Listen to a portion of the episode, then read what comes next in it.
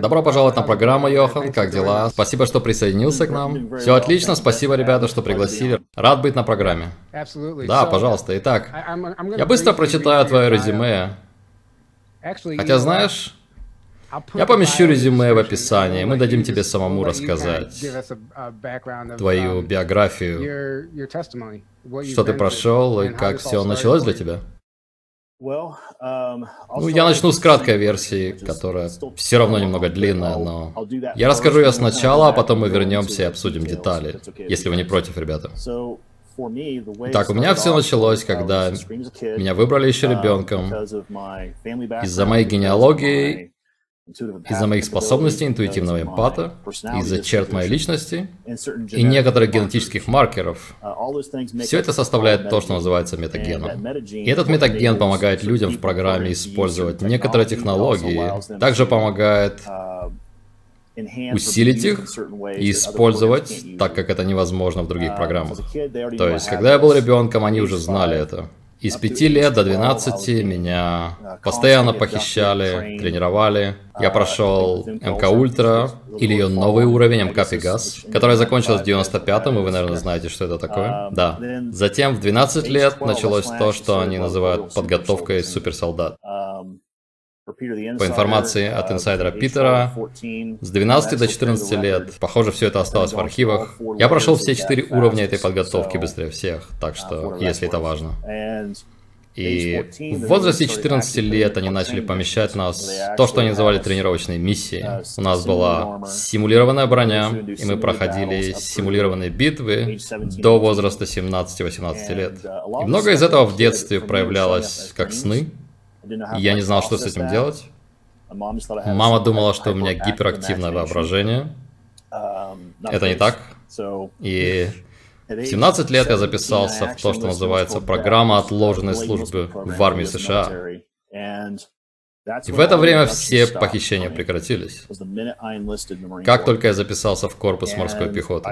Я прошел то, что называли начальный лагерь подготовки. Сейчас такого уже нет, но раньше была такая программа начальной подготовки. Я прошел ее, вернулся, закончил последний класс школы, а затем прошел четырехлетний курс подготовки уже после школы.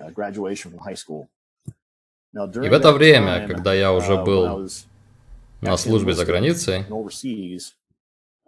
тогда началось все, что связано с программами. А именно, они собирали данные обо мне еще с детства. и проследили все это до самой армии. Именно тогда меня отправили на Диего Гарсия, а затем на Луну, для прохождения того, что они называют Индок.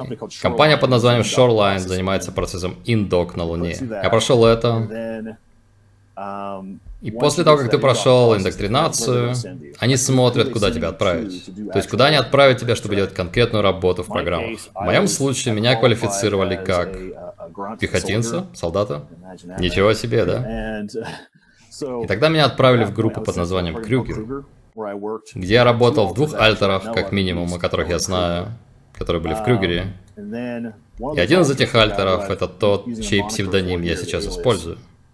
Это было мое имя в той программе, то есть Йохан Фриц. Этого альтера перевели в какой-то момент в часть Объединенного командования оборонных сил, под командование под названием Силы обороны Марса. Меня перевели туда, я снова прошел там общую подготовку, владение оружием, выполнял миссии с ними. Пока я делал все это, меня уже отбирал другой офицер в Темный флот. Или то, что Кори Гуд называет Темным флотом. Нахтваффенригер. И там я уже начал работать в космосе и за пределами Солнечной системы. И в конце концов назрело решение среди всего командного состава Темного флота – Будем ли мы дальше принимать черную жижу и мириться с рабством? И другая группа уже формировалась отдельно, та, которую называют Альянсом. И у Альянса есть две части.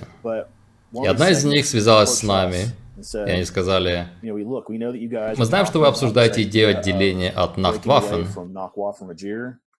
Нам нужны люди с вашей подготовкой, разведкой, оружием, кораблями и всем этим. Нам нужно это в нашей группе, если вы готовы помочь нам защитить Терру и защитить колонии. И тогда человек, которого мы называем стариком, капитан корабля Паттон, он созвал весь старший персонал, вроде меня, я был адъютантом тогда. Короткий вопрос, когда ты говоришь «старик», это тот, кого Кори Гуд называет Зигмундом? Это тот же человек? Итак, он является оригиналом Зигмунда. Сам Зигмунд это клон. Okay. Я просто проясняю. И мы поговорим об этом скоро, когда я буду описывать программы. Окей? Okay? Но Зигмунд был клоном, которого они использовали в целях безопасности. То есть такие, как старик, загружали в Зигмунда какую-то информацию и отправляли его, чтобы доставить ее. А, понятно. Итак, если кто-то убьет его, старик останется невредимым. И, кстати, он знает, когда клон умирает, потому что когда часть сознания возвращается, у него остается знание о том, что произошло. Да, итак, есть много чего, что люди не поймут из того, что ты говоришь, поэтому, когда ты закончишь, я хочу вернуться и разобраться. Например, Диего Гарсия, Крюгер, даже когда ты говоришь «терра» или «тиране», люди не знают, что так они называют Землю. Люди в космосе называют Землю «терра». Именно. И мы перейдем к этому, но... Да, продолжай. Наверное, я начну называть годы, чтобы люди понимали, когда все это происходило. Так, я родился в 72-м. Это скажет вам, сколько мне лет. И к 77-му, то есть к пяти годам, я пошел в детский сад, и в это же время попал в МК Ультра. И вот что это такое. По сути, когда я попал туда, как уже суперсолдат пятого или шестого поколения, они проходят, я прошел то, что называется подготовка, основана на травме.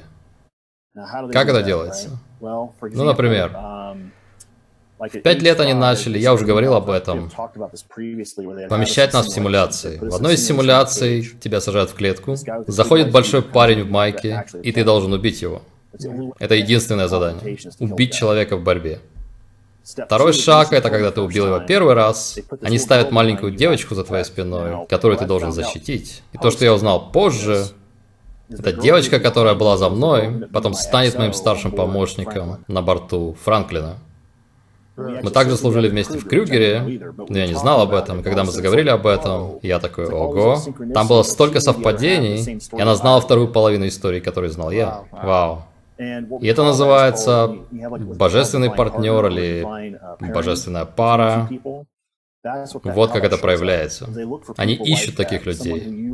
Кого-то, с кем ты божественно связан или духовно связан, и кто будет наперед знать твое поведение, что ты скажешь, что ты сделаешь и как ты будешь действовать. Это сокращает время реагирования. Эта женщина была той маленькой девочкой в клетке со мной. И следующим шагом было, я и она вместе должны были убить этого человека. И к восьми годам, это был примерно 1980 год, плюс-минус. Здесь подходит фраза рэпера Эминема из фильма «Восьмая миля», где он поет «Когда двух собак запирают в клетке, они никогда не будут прежними. Это описывает меня в восьмилетнем возрасте, потому что в этот период подготовка перешла от этапа симуляции к этапу физических заданий. Когда они похищали меня, я должен был выполнить какое-то физическое действие.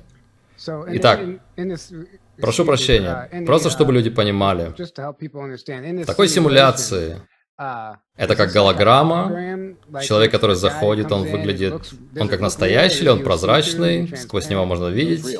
Нет, все по-настоящему. Все выглядит как реальный сценарий. Я вообще не знал, что это голограмма или симуляция до самого первого раза, когда меня поместили в реальную ситуацию. 8 лет. И тогда охранники сказали, ты прошел все уровни симуляции, теперь все будет по-настоящему. И тогда они поместили тебя в реальный сценарий жизни и смерти. Ну, самый первый такой сценарий, я рассказывал об этом, когда они привели меня в комнату.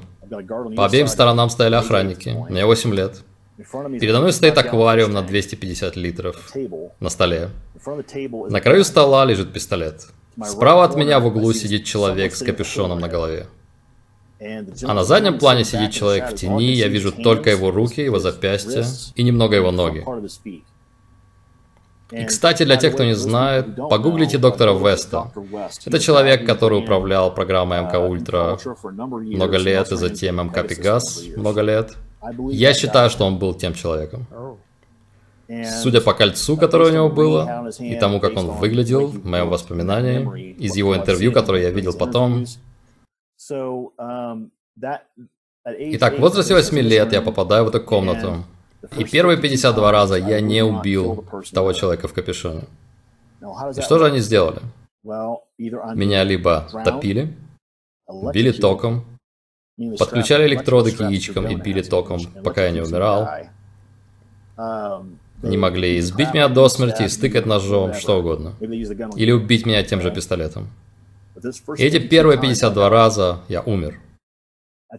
На 53 раз что-то переключилось во мне. Когда они завели меня, у меня в голове была одна мысль. Я больше не умру. И обычно они задавали вопрос, что ты должен сделать? Но тут он только успел сказать, что ты должен, а я уже взял пистолет и выстрелил в человека в капюшоне. Затем я оттянул затвор, чтобы посмотреть, есть ли там еще одна пуля. А человек на стуле спросил, зачем ты проверяешь магазин? Я говорю, если там еще есть пуля, я убью и тебя. И он сказал, поздравляю, номер три, ты прошел тест. И вот что имеется в виду. Каждый, кто проходит программу МКУТР, получает свой номер. Каждая группа, каждый класс детей Обычно это 20 детей в группе, они все пронумерованы. От 1 до 20. Я был номером 3. И он сказал мне, что номер 1 и 2 уже погибли. Они не вернутся в программу, они не прошли тесты.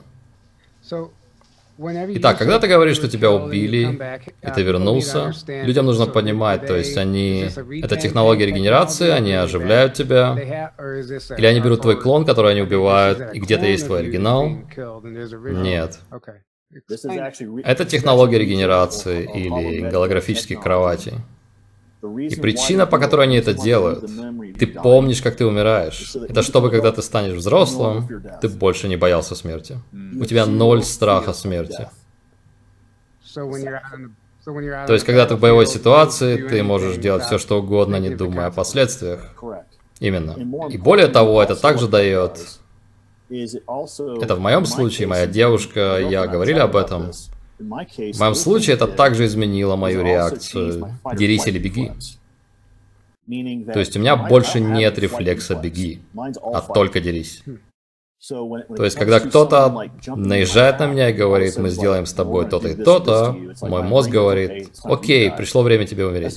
Так мой мозг делает расчеты. То есть, у меня уже четвертый дан, я бывший морпех. Ты действительно хочешь что-то начинать? Я уже не говорю о подготовке суперсолдат даже. То есть вот что произошло со мной. Мой мозг теперь работает не так, как у большинства людей в этом смысле. Но в возрасте 8 лет начался процесс реальной боевой подготовки. И ты проходишь множество повторений таких тестов, пока твой мозг не сломается. Обычно в течение 4 лет. Каждую ночь похищение, каждую ночь я прохожу что-то, каждую ночь повторение тестов. В 12 лет все снова поменялось. В этот момент они привезли меня на Луну, и я начал то, что называется подготовка суперсолдат. Это был самый первый раз, когда меня посадили в комнату с другими детьми. Вы смотрели фильм «Солдат»? Короче говоря, в этом фильме, найдите фильм «Солдат», когда там показывают детей, как их воспитывают в этой группе, по-армейски, Именно так выглядит начало МК Ультра, точнее подготовка суперсолдат. За исключением того, что они учат вас, как работать в отряде, вы проходите тесты, когда вам не разрешается разговаривать вообще. И цель в том, чтобы телепатически связать людей вместе. Второе, что они делают, это они ищут лидеров от природы. Кто дает вам указания? Это был я и еще один парень. Мы постоянно давали всем указания. Они разделили нас на группы, и у нас были собственные отряды. Есть три разных метода загрузки информации, которые я пережил на личном опыте. Первый это то, что они называют дифференциальное видео. То есть одно видео транслирует в этот глаз, другое во второй глаз, и то, что ты видишь в своем уме, там маленький участок сочетания и разницы этих двух видео, который загружается в твой мозг. Второй это направленный лазер в твой зрительный нерв. И, по-моему, мы с Джеймсом Ринком обсуждали это в других интервью. И третий метод это они дают тебе галлюциногены и одевают на тебя голографические очки, чтобы вызвать гипнотический транс, и затем загружают визуальную информацию тебе в голову. Итак, ты проходишь разные методы загрузки информации в мозг. Они дают тебе время, чтобы все улеглось в голове, а затем заставляют тебя сдавать тесты по этой информации. И это происходило между 12 и 14 годами. После 14 лет они помещают тебя в то, что называется тесты полной симуляции. Ты надеваешь броню, берешь оружие, и они помещают тебя в симулированную боевую ситуацию, чтобы посмотреть, как ты будешь себя вести и что ты будешь делать. Они стирают тебе память каждый день или после... Каждый день. То есть ты никому не можешь рассказать, потому что сам не знаешь, что это происходит. Моя мама не могла понять, почему я просыпался по утрам после того, как меня возвращали в кровать. Она не понимала, откуда у меня эмоциональные срывы, ПТСР. Иногда по утрам я мог просто отключаться, когда я просто падал в стену. Однажды я сломал унитаз головой, когда упал на него. То есть все это было реально, и мое тело реагировало на этот стресс, на все эти ситуации, на эту среду. Но возвращаясь к рассказу, когда в 14 лет они начали вводить эти симуляции полноценных боевых действий, с 14 до 18, наверное, и в этих симуляциях ты в полной броне, у тебя в руках оружие, и они пытаются выяснить, сможет ли человек выдержать боевые условия. То есть, может ли он работать в команде, выполнять приказы и убивать противника. Или может ли он дойти до условной точки и завершить миссию. Если он может это сделать, то его переводят на следующий уровень. Итак, каждый уровень подготовки суперсолдат имеет свои требования. То есть, например, базовый уровень суперсолдата это работа в броне, работа с оружием, работа в команде. Ты можешь объяснить зрителям, что такое суперсолдат? Потому что некоторые могут не знать, о чем мы говорим. Итак, суперсолдат прежде всего не боится смерти. Этого слова нет в его лексиконе. Кстати, здесь и сейчас я служил в морской пехоте и в воздушно-десантных войсках. Это просто для зрителей. Теперь, суперсолдат обычно тренируют так. Если посмотреть на их подготовку, то когда ты переходишь на второй уровень, то есть ты уже прошел работу с броней, оружием и так далее, на втором уровне они начинают активировать твои псионические способности. Они включают способность слышать членов твоей команды. Они делают тебе инъекции. И если у тебя уже есть псионические способности, вдруг ты начинаешь слышать всех членов твоей команды. Вы начинаете телепатически работать вместе, как одно целое. И это то, что они называют уровень 2, убер-результатен, то есть суперсолдат второго уровня. Третий уровень это когда они должны следить за всеми, потому что каждый уровень проходит только от 10 до 20 процентов людей. С первого на второй, со второго на третий, с третьего на четвертый. То есть к четвертому уровню остается около 2 процентов людей, которые пришли на первый уровень, если понятно о чем я.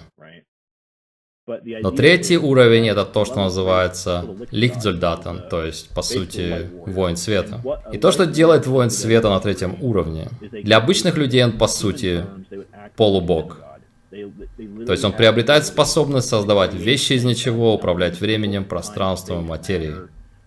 Создавать то, что ему необходимо, манипулировать реальностью. Как было у меня, когда я попал в Крюгер, я работал с доктором в УЛО на Луне. Назвали его доктор Н. И он был тем, кто разрабатывал все импланты и усиления для солдат. Он также разработал инструкции применения кибернетики, если она использовалась в Крюгере. И очень часто, например, со мной, я тестировал для него импланты. Это штуки, которые прикрепляют на коже, и они активируют твои способности суперсолдата. Ты можешь мгновенно подключаться к той части подсознания и сказать, Сейчас я изменю время и пространство и материю, чтобы сделать то-то и то-то. Итак, вот что мы делали. Доктор Н давал мне новый имплант, где бы он ни крепился. И он говорил, чтобы я протестировал его. Я одевался в оснащение для бега, шел на первый уровень базы, злил чем-то охранников, а затем попытался пробежать вниз до шестого уровня и не быть пойманным. И у меня получалось это каждый раз. Да ладно. Я использовал стены. Вы знаете, что такое паркур? Это по сути то, что мы там делали. Они загружали паркур нам в мозг. И мы буквально использовали наш мозг. То есть я манипулировал участком на стене. Питер сказал, что у него есть видео этого. Он видел, как я менял гравитацию стены. Я мог забежать на стену, а затем отпрыгнуть от стены. И приземлиться где-то еще. И менял гравитацию, то есть отскок и перекат. И охрану поменяли после того, как я ушел оттуда. Охранники не могли делать это, они травмировали себя, пытаясь прыгать и бегать, как я. Итак, ты вернул свои воспоминания сразу же? Или как проходил этот процесс? Так, для меня все было пошагово. Первым шагом было, когда я уволился из армии. Я, по сути, был функционирующим алкоголиком. У меня была масса проблем с ПТСР, стрессом, гневом. В основном это был перенаправленный гнев, надо сказать, оглядываясь назад. И дело было в том, что я не осознавал, что со мной сделали. И когда я наконец установил эту связь, я работал с женщиной Кони, о которой я говорил. Она помогла мне установить эту связь. И вдруг вся динамика вот здесь изменилась. Мы начали делать сеансы гипнотической регрессии, и во второй части сессии она делала мне массаж, рейки или работу с энергией, или даже обычную психотерапию. То есть, как ты себя чувствуешь из-за этого, какие у тебя эмоции, давай поговорим об этом, и как переварить все это. Она была лицензированным психотерапевтом, имела сертификат от ассоциации и могла консультировать, но она была больше ориентирована на метафизику. И она была тем, кто помог мне проработать весь этот стресс. И вот что произошло, она вскрыла массу воспоминаний, и нужно вот что сказать, что в то время мой мозг не был готов высвободить эту информацию. То есть с 96 до 2012 я был в постоянном процессе, когда мое подсознание говорило, я готов высвободить этот кусочек сейчас. В 2012 я пережил околосмертный опыт, и вдруг все химическое стирание памяти, все псионические блокировки воспоминаний, все это исчезло во время околосмертного опыта. И, кстати, я не призываю идти переживать околосмертный опыт. Я должен сказать об этом, потому что... Вы видели мои интервью, когда люди думали, что это может быть хорошая идея, устроить себе это? Нет, не делайте такого. То есть в моем случае это произошло со мной. И когда это случилось, я пережил огромную внутреннюю перемену. Я встретил женщину, на которой я сейчас женат, и Благодаря этому у меня, по сути, начался новый поток возвращения воспоминаний. Вот что я сделал. Я взял все старые транскрипты сеансов, которые дала мне Кони. Я сканировал их в формат Word документов, по сути. И начал организовывать все, что там было в слаженную картину. Потому что я слушал других людей, кто прошел тоже, и пытался заново сложить все, что произошло со мной. То есть, где все это находится в структуре того, что было со мной. И все эти годы я делал записи всего, что вспомнил. Ясно. И когда я начал записывать все это, я начал брать каждое воспоминание и размещать его на хронологической линии. И это линия, о которой мы только что говорили. То есть, когда меня окончательно забрали туда, уже после подготовки суперсолдат. Итак, я проходил все это с 14 лет, поступил в армию, и вдруг похищения прекращаются. И я такой, ого, это странно. И по сути, целый год меня никто не похищал. Это было просто класс. Даже мой выпускной год в старшей школе был самым спокойным временем моей жизни. Потому что я уже знал, что у меня будет работа после школы, меня перестали похищать. Я, наконец, начал спать по ночам. Без всякого стресса и прочей дряни. Еще бы, да. И вот я попадаю в армию, и вдруг я вижу ту же папку с моим файлом, еще с младшей школы, на которой мои имя, мои данные вся информация обо мне. Все мои псионические тесты. Еще с младшей школы. Они делали это, кстати. Врач приходил к нам в школу. И у меня были проблемы с дисциплиной. Каждый раз, когда меня вызывали в кабинет директора, он говорил... У него был классический голос психолога. Уилл, давай присядем. Давай поговорим. Классно изображаешь. Давай вместе подышим, Уилл. Ты можешь подышать со мной? Он говорил это таким голосом, и ты думаешь, о, ну ладно. И потом он вытаскивал колоду карт и спрашивал, Уилл, что на этой карте? Что ты чувствуешь здесь? Что это за символ? И это были карты Зенера, кстати, для тех, кто не понял, что я имею в виду. Я угадывал символ, и он ни разу не сказал мне, угадывал ли я правильно. Но я угадывал, и когда я пошел в армию, вот мы проходим беседу с психологом. И со мной сидел командир отряда, который уже прошел передо мной, и он рассказал мне все ответы. Я слышал все ответы, которые он назвал. Я думаю, о, теперь я знаю, что я буду говорить, когда зайду в кабинет. Я захожу в дверь, докладываю о прибытии, сажусь. Он смотрит на меня, делает вот так головой, встает, идет к двери, закрывает ее. При этом она была открыта все время до того. Он берет официальную форму морской пехоты и говорит, окей, не будем тратить на это время, пишет что-то там. Пшт, готово. И говорит, теперь займемся настоящим делом. Вытаскивает эту дурацкую папку. Я думаю, твою ж мать. Папку из твоего детства. Да. Я смотрю на эту папку и думаю, блин, сейчас он откроет ее, и я стопудово поеду в тренировочный лагерь. Он открывает ее, и я вижу, что там написано по порядку. По тестам интуитивных способностей. Уровень попадания 85%. С детского сада до 11 класса. Это очень хорошо. Что касается особенностей личности, вот там начинаются проблемы. Потому что там было написано, этот индивид не уважает авторитет и власть. Этот индивид очень агрессивен. Этот индивид использует насилие как инструмент. И все это описано по порядку. Я думаю, о боже. Ага. То есть все это написано там черным по белому, я думаю, о боже, это плохо. И он смотрит на это и спрашивает меня, ты хочешь служить своей планете, своей стране и защищать их насколько можешь, да или нет? Я посмотрел на него и сказал, я думал, я это и делаю, сэр. Он говорит, ты понимаешь, о чем я говорю, рекрут? Он спросил меня три раза, и когда на третий раз я наконец сказал «да», он говорит, когда будешь проходить тест на физподготовку, они снова дадут тебе этот тест. Ты скажешь капитану вот это слово, а он скажет тебе другое слово, если ты скажешь ему это слово. Вот как они проводят людей с самого начала попадания в программу, через эти кодовые слова. Разные программы и разный доступ к этим программам имеют разные кодовые слова. Интересно. Понятно? Да. Конечно, у них должна быть какая-то система. Да, это называется пароль и отзыв. То есть, когда ты приходишь куда-то и тебе дают кодовое слово, они берут слово из списка, либо как отзыв, либо как апгрейд твоего старого кодового слова. Короче говоря, такое было со мной во время службы в армии.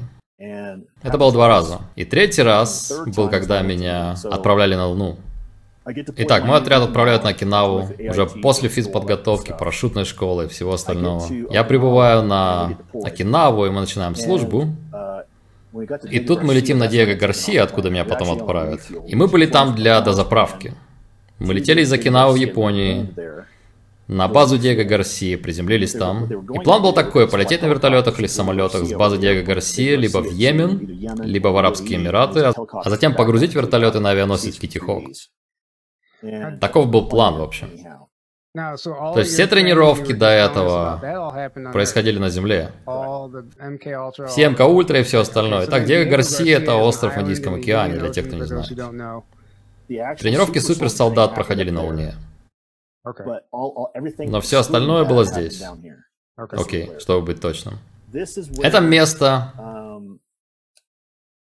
Откуда, я бы сказал, большинство людей, которых отправляют как пехотинцев, люди из сил спецоперации, или морпехи, или ВМС, их часто забирают с планеты с базы Диего Гарсии.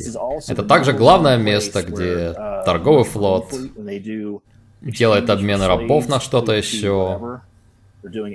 Это тоже делается здесь. И место, где мы были, называется Point Marianne. И это южная точка аэропорта на Диего Гарсия. Если посмотреть сюда, здесь есть длинная взлетная полоса в 4 километра. Пойнт Мэриэн находится на самом юге или юго-востоке этой полосы. И туда мне пришлось идти пешком с другого конца полосы. То есть мы приземлились и прошли с северо-запада на юго-восток. Здесь на юго-восточном конце были какие-то пустые здания. Короче говоря, мы прошли все это расстояние, мы Пришли туда, и там началось то, что они называют третьей стадией отбора, что включает...